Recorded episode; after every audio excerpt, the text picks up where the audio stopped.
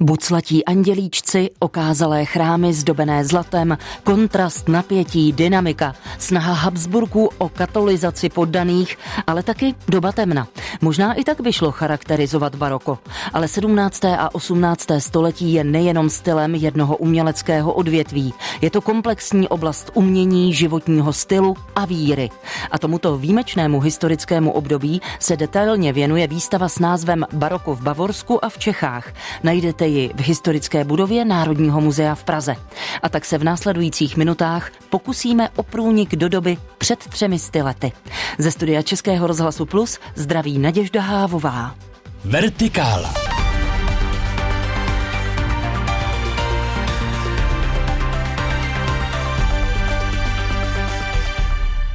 A našimi hosty jsou historik a autor výstavy Vít Vlnas. Dobrý Do, den. Dobrý den. A také odborná poradkyně celé expozice Daniela Lunger-Štěrbová, kterou zdravíme do Německa. Dobrý den i vám. Dobrý den. I žáci se na středních školách a dokonce možná už i na základních učí o tom, že pobělohorská doba to je komplikované období násilné rekatolizace a taky nuceného odchodu protestantů z českých zemí. Snaží se nějak třeba tahle výstava v Národním muzeu v Praze bořit zažité stereotypní představy? Tak já doufám, že už nemusí a že se to ani děti ve školách už několik desítek let takto jednostranně neučí. Ta doba temna, to je skutečně něco, co předpokládám, že z těch osnov odešlo s předchozím režimem, ale samozřejmě v myslích to tu a tam občas zůstává. Co chce tedy výstava sdělit především? Jaké je její poslání? Jaká je message? Výstava chce především ukázat, že dvě sousední země, historické země Čechy a Bavorsko, byly v baroku jednotným kulturním prostorem, kde se umělecké myšlenky, vlivy, ale také konkrétní umělci a konkrétní lidé pohybovali velmi volně na obou stranách zemské hranice bez ohledu na existenci Šumavy. Ale na druhé straně samozřejmě ukazuje, že jak to mezi sousedními zeměmi bývá, tak to nebyla vždy jenom idyla. K tomu se ještě dostaneme. Návštěvníci v Pražském muzeu uvidí přehlídku vynikajících uměleckých děl, mnohdy ještě nevystavených. Co podle Víta Vlnase patří třeba k největším skvostům? Tak eh, mezi takové opravdové premiéry náleží například modeleto ze sbírek Národního muzea dílny Matyáše Bernarda Brauna, které zachycuje skupinu Kalvárie, která kdysi zdobila kapli svatého Matouše na Hračanech, ale nedochovala se do dnešní časů a zůstalo nám právě jenom to modeleto, které bylo identifikováno u příležitosti přípravy této výstavy, ale těch děl a těch předmětů, protože se nejedná zdaleka jenom o umění, je tam velmi mnoho a třeba takový soubor architektonických modelů z bavorských sbírek a sochařských modelet z českých sbírek patří, myslím, k vrcholům výstavy. Já vím, že Daniele Lunger Štěrbové se právě v Německu z Bavorského národního muzea v Mnichově podařilo získat Dietzenhofer ferovský skicář z období kolem roku 1680. Jak se to podařilo, jak jste se k němu dostala? Tak ten skicář je už velmi dlouhou dobu známý a představuje takový jako highlight pro tu česko-bavorskou historii v oblasti architektury. Um, myslím si, že už bylo na čase, aby se do Prahy také podíval a de facto navrátil. Vy jste měla na starosti především tu architektonickou část, pokud se nemýlím, na výstavě. Dá se mhm. říct, kdy české země a jižní Německo prožívali třeba barokní stavební boom? Tak určitě to zejména v těchto dvou zemích souviselo vlastně s tím vývojem po 30 leté válce, kdy opravdu ve druhé polovině 17. století se jako ve velkém začínají obnovovat schátralé objekty, velké klášterní komplexy. Takové jako své bytnosti um, vlastně um, se nicméně to českobavorské prostředí dostalo až v 18. století, kdy opravdu um, na řadu přichází celá plejáda významných architektů, nejenom architektů, že jo, kteří opravdu mají už ten, nebo je můžeme považovat opravdu za ty středoevropské umělce, kteří vlastně přebírají po Itálii a nutno říct i Francii do určité míry štafetu. Nakolik zásadní byly, pane profesore, právě stavební projekty pro tehdejší vysoké církevní hodnostáře a možná vůbec pro české šlechtice bavorské kurfiřty? Tak oni byli opravdu velmi zásadní, protože velké architektonické projekty byly záležitosti reprezentace, reprezentace církevních řádů, reprezentace nejenom těch určitých osobností, ale těch úřadů, které zastávali. V Českém království to vlastně byla okázalá manifestace bohatství a moci české rodové aristokracie, která se tradičně cítila, byť neúplně právem poněkud upozaděna v rámci vídeňského dvora a v rámci těch nejvyšších úřadů Habsburské monarchie, takže si budovala Prahu jako takové alternativní mocenské centrum, přestože král a další velké úřady už samozřejmě dávno sídlili ve Vídni. Mluvíme o společném projektu Národního muzea a také Domu bavorských dějin, o Česko-bavorské zemské výstavě, která navázala na výstavu v německém řezně. Navíc ale přináší barokní poklady i ze sbírek Národního muzea, také od nejrůznějších českých a zahraničních zapůjčitelů. Když mluvíme o těch zápůjčkách, jak problematické je třeba získávat nejrůznější cené artefakty, jak od soukromých třeba zapojčitelů, tak od nejrůznějších veřejných institucí a nebo i církevních institucí? Tak každá výstava je ve svém výsledku takovým kompromisem mezi původní autorskou a kurátorskou ideální, maximální, megalomanskou představou a realitou. Jo. Důležité je, aby to nepoznal divák. My to samozřejmě víme a oplakáváme každou věc. Co jste tedy, pane profesore, oplakal nejvíc? Nepodařilo zapůjčit. Já jsem nejvíc oplakal raketometného psa, který byl zapůjčen pouze na tu řezenskou variantu výstavy, ale jeho majitelé, což je rodina knížat Turn und Taxisů, sídlící v Dezně, nám ho prostě do Prahy nepůjčila z určitých... To musíte ještě eh, trošku vysvětlit, raketometný pes. Ano, raketometný pes, hned se k tomu chystám.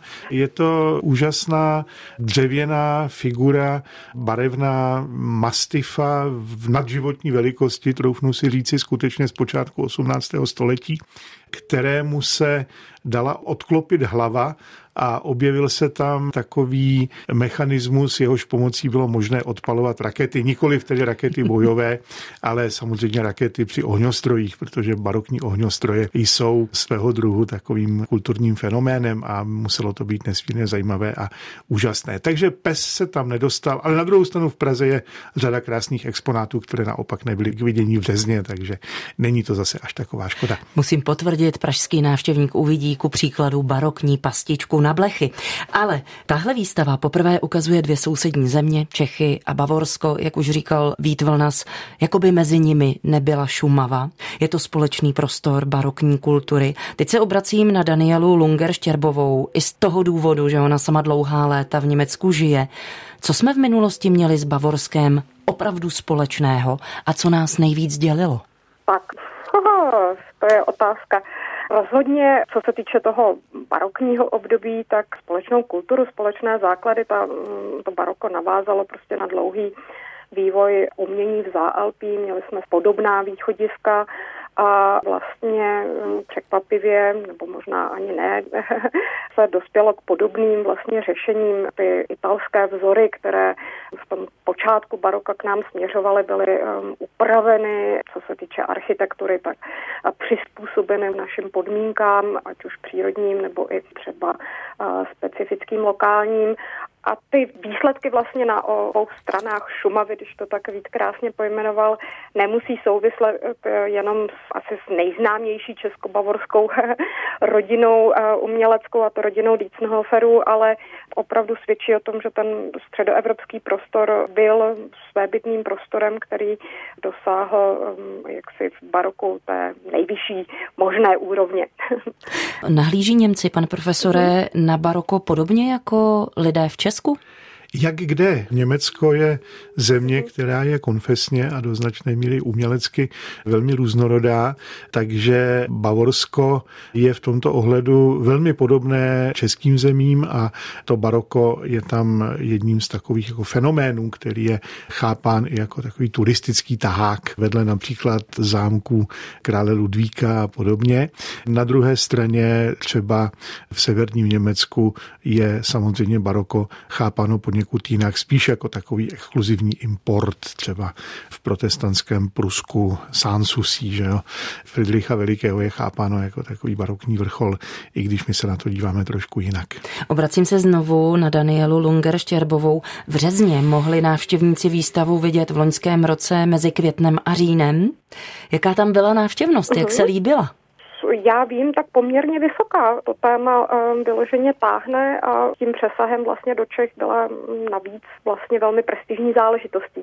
Už jsme tady zmínili společně s Vítem Vlnasem, že tato výstava nabízí celou řadu jedinečných exponátů, unikátů. Například mimořádným souborem je sbírka bývalého jezuitského matematického muzea, tedy nejstaršího veřejného muzea v českých zemích a jednoho z nejstarších v Evropě.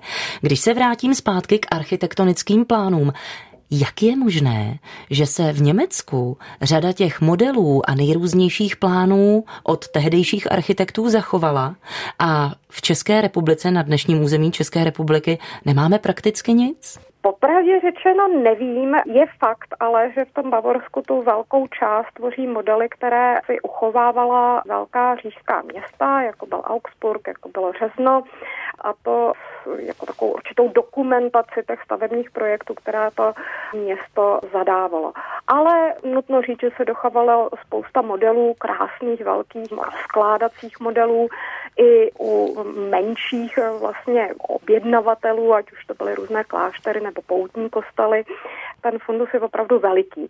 My jsme se snažili pro tu českou stranu eh, mapovat ty eh, modely, které se nacházejí u nás a jak jste avizovala, tak téměř nic nemáme, rozhodně ne, co se kvalitou týče, nemáme nic srovnatelného vlastně s tím Bavorskem, a proto aspoň já jsem velmi ráda a určitě mi Vít dá zapravdu, že vlastně jedním z těch highlightů opravdu jsou ty bavorské příklady, které se podařilo dovést. Vít nás překivuje.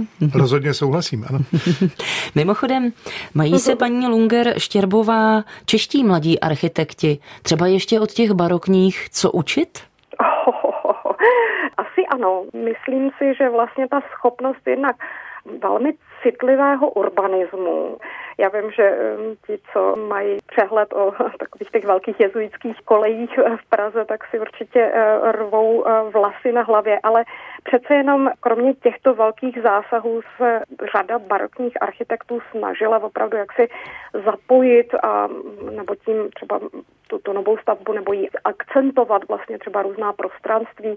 To je opravdu něco, co možná dneska nebo do dnešních dob je inspirativní a zároveň taková jako schopnost tu architekturu nabídnout k procházení, k obcházení, k pobytu vlastně jaksi v tom interiéru ne statickém, ale opravdu k tomu objevování krok za krokem něčeho nového. To je něco, co myslím může, může i dnes působit vlastně inspirativně. Posloucháte Vertikálu. Aktuality, reportáže a rozhovory z duchovního světa, doplněné debatou o věcech mezi nebem a zemí. Poslechnout si je můžete také na webu plus.rozhlas.cz, v aplikaci Můj rozhlas a v dalších podcastových aplikacích. A společně se mnou ve studiu historik a autor výstavy Vít Vlnas a také odborná poradkyně celé expozice, kterou mohou praští návštěvníci vidět v historické budově Národního muzea, Daniela Lunger-Štěrbová, se kterou jsme ve spojení v Německu. Víra a náboženské směřování to bylo pro barokního člověka klíčové. Nakolik mu vstupovalo do života? Jak ho víra determinovala? Tak ono se to někdy trošku idealizuje. Lidé, kteří žili v baroku, zase nebyli tak odlišní od eh, lidí, kteří žijí dneska a jsou našimi současníky. Eh, je pravda, eh, že prakticky nebylo možné, aby člověk v této době existoval mimo církev. To nijak nesouviselo s mírou osobní zbožnosti nebo s intenzitou náboženské víry, ale ta církev, ať už tedy katolická nebo nekatolická, vlastně se toho člověka nějakým způsobem eh, chopila a registrovala ho ještě před jeho narozením a potom v podstatě od křtu až eh, po poslední pomazání a pohřeb eh, byl ten člověk členem nějakého církevního společenství. Existence mimo takové společenství prakticky nebyla možná a znamenala víceméně sociální smrt nebo totální deklasování. A to samozřejmě určovalo i vztah lidí k víře, stejně jako životní podmínky, které byly nesrovnatelně tvrdší, než jsou životní podmínky dnešní a tím nemám na mysli eh, jenom působení živlů a přírody. Stále to byla společnost, která žila v obavách třeba z hladomoru způsobeného neúrodou, ale bylo to dáno samozřejmě i tím, že prakticky nikdo, bez ohledu na to, z jaké pocházel sociální vrstvy, tak se nedožil dospělého věku, aniž by nebyl velmi často svědkem smrti třeba svých malých sourozenců a podobně. A lišil se nějak život římského katolíka od člověka, který vyznával jinou víru nebo patřil k jiné církvi? Tady šlo opravdu jenom o tu podobu těch náboženských obřadů a o přístup dotyčné církve k základním dogmatům, jinak ty životy se odehrávaly ve stejných souřadnicích a ti lidé třeba právě v podmínkách svaté říše římské e, žili vedle sebe a výstava ukazuje, že velmi často e, není ani možné rozeznat umělecké dílo, které vzniklo pro katolické prostředí od toho, které si objednala evangelická církev. Nejenom předměty pro protestantské církve, katolické, ale i exponáty spojené s židovskou ano, obcí ano. najdeme na výstavě. Co konkrétně?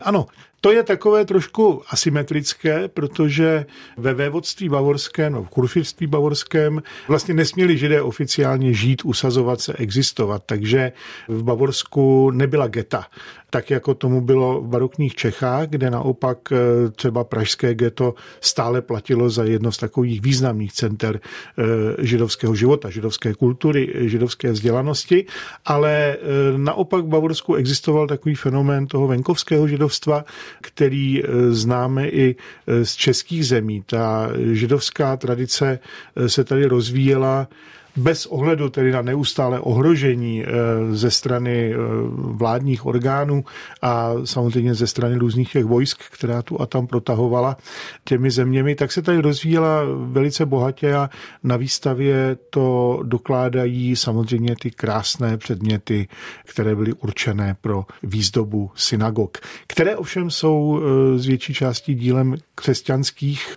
uměleckých řemeslníků, protože židé měli velké množství prakticky téměř všechna eh, řemesla a živnosti zapovězené. Co se ale stále na školách učí je to, že mezi základní znaky barokního myšlení patří důraz na cit, v popředí stálo to smyslové vnímání, byl to jakýsi odvrat od přírody a vlastně zaměření se k vlastnímu nitru, to v souvislosti také s vírou. Bude to takhle na nás působit i při návštěvě Národního muzea v Praze? Obracím se opět na Danielu Lunger-Štěrbovou. Tak eh, určitě ta velkolepost a bombastičnost eh, pochopitelně patřila mezi ty základní estetické kvality baroka pan profesor nám uváděl vlastně autorství eh, katolických eh, řemeslníků na těch eh, židovských předmětech. Nám pro tu architekturu něco podobného dokládají vlastně teoretické spisy o architektuře, které máme ve střední Evropě především z protestantského prostředí.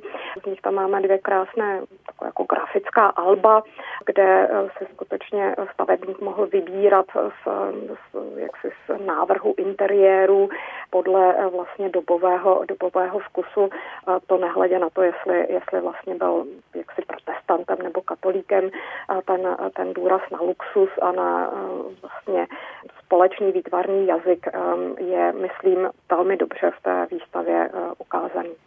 Nevím, jestli se to vůbec dá nějak odhadnout, ale kdo byl pro architekty zajímavější zadavatel? Byl to třeba vysoký církevní představitel, hodnostář, církevní řád, dejme tomu, anebo šlechta? Kde se mohl takový architekt třeba lépe realizovat? Já to řeknu asi natvrdo, asi ten bohatší, bohatší z nich, který prostě eh, měl mm, nejenom jako v tom okamžiku, ale který měl um, ten finanční tok zajištěný i do budoucna a bylo jasné, že třeba tak velkolepé vize bude schopen um, realizovat, nebo to budou schopni realizovat jeho potomci a následovníci. No, já bych Daniel ještě asi... doplnil, nejlukrativnější byl ten, u kterého se vědělo, že má zajištěno dostatečné ručení za své závazky, protože eh, velká většina barokní architektury tak. vzniká na dluh. Na dluh. Je, na dluh, přesně tak. No to, to, to možná není tak všeobecné obecně známo. Možná ne. tak teď už to víme. Vrátím se zpátky k tomu, čím byl barokní člověk ohrožen. Vy už jste říkal, že to zdaleka nebyly jenom přírodní živly, ale byla to vlastně společnost a tehdejší politická situace. 30-letá válka mezi lety 1618 až 48 to bylo vyvrcholení sporů mezi vyznavači římskokatolické církve a zastánci protestantských vyznání. Jak vnímali ozbrojený konflikt a následný dějiný vývoj lidé právě na obou stranách Šumavy a Českého lesa úplně jinak než my dneska. Oni vůbec eh, neznali ten pojem 30-letá válka.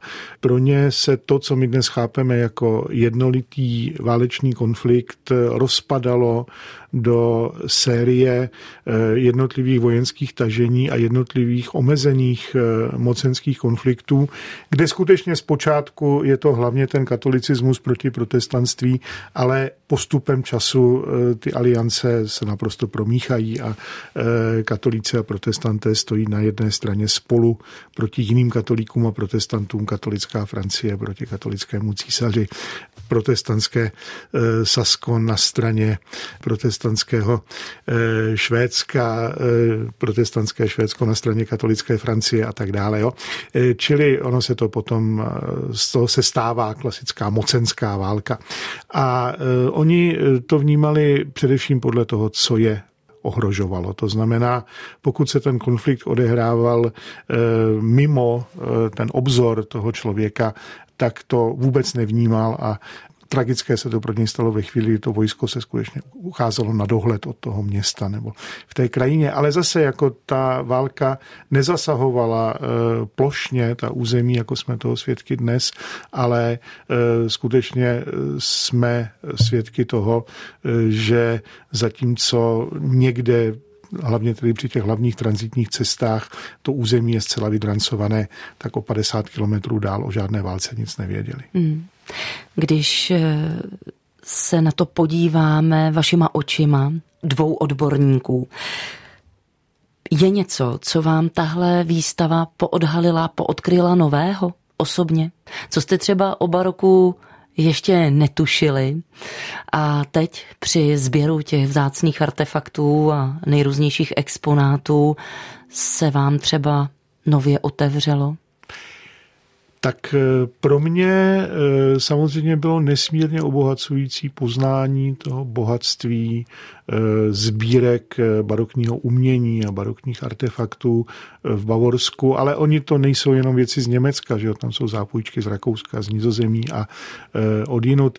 Takže samozřejmě bylo to seznámení s celými soubory a s celými spektry nových předmětů, které jsem neznal nebo o kterých jsem jenom tušil a bylo velice vzrušující to vlastně sestavovat eh, s těmi českými artefakty eh, a dávat to dohromady, aby to tvořilo smysluplný celek eh, nejenom pro kurátora, ale i pro diváka, protože nejhorší věc je, když si kurátoři dělají výstavu sami pro sebe a pro jiné kurátory, tak my jsme se snažili, aby to bylo sdělné i pro návštěvníky.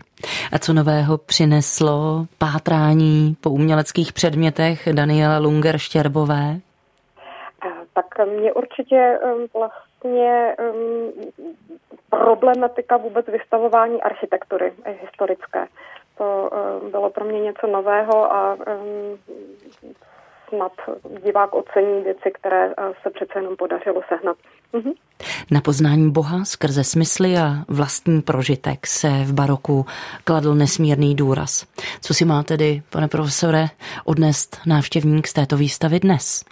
No, já bych eh, možná eh, byl trošku skeptický vůči té krásné větě Zdeňka Kalisty o baroku jako poznávání Boha skrze tento svět. Ono je to nádherné, ale eh, k tomu bych doplnil eh, konstatování jiného velkého znalce eh, baroka Antonína Novotného, který v těch svých špalíčcích o barokní Praze stále znovu zdůrazňuje, že lidé, kteří žili v baroku, eh, byli v podstatě lidé jako my a že to nebyli nebešťané, kteří se snesli z nebe na tento svět, aby se tam potom opět vrátili, ale že to byli lidé z masa a kostí, jejichž eh, životy se přestože se odehrávaly v jiných kulisách a v jiných kostýmech, zase tolik nelišili od našich.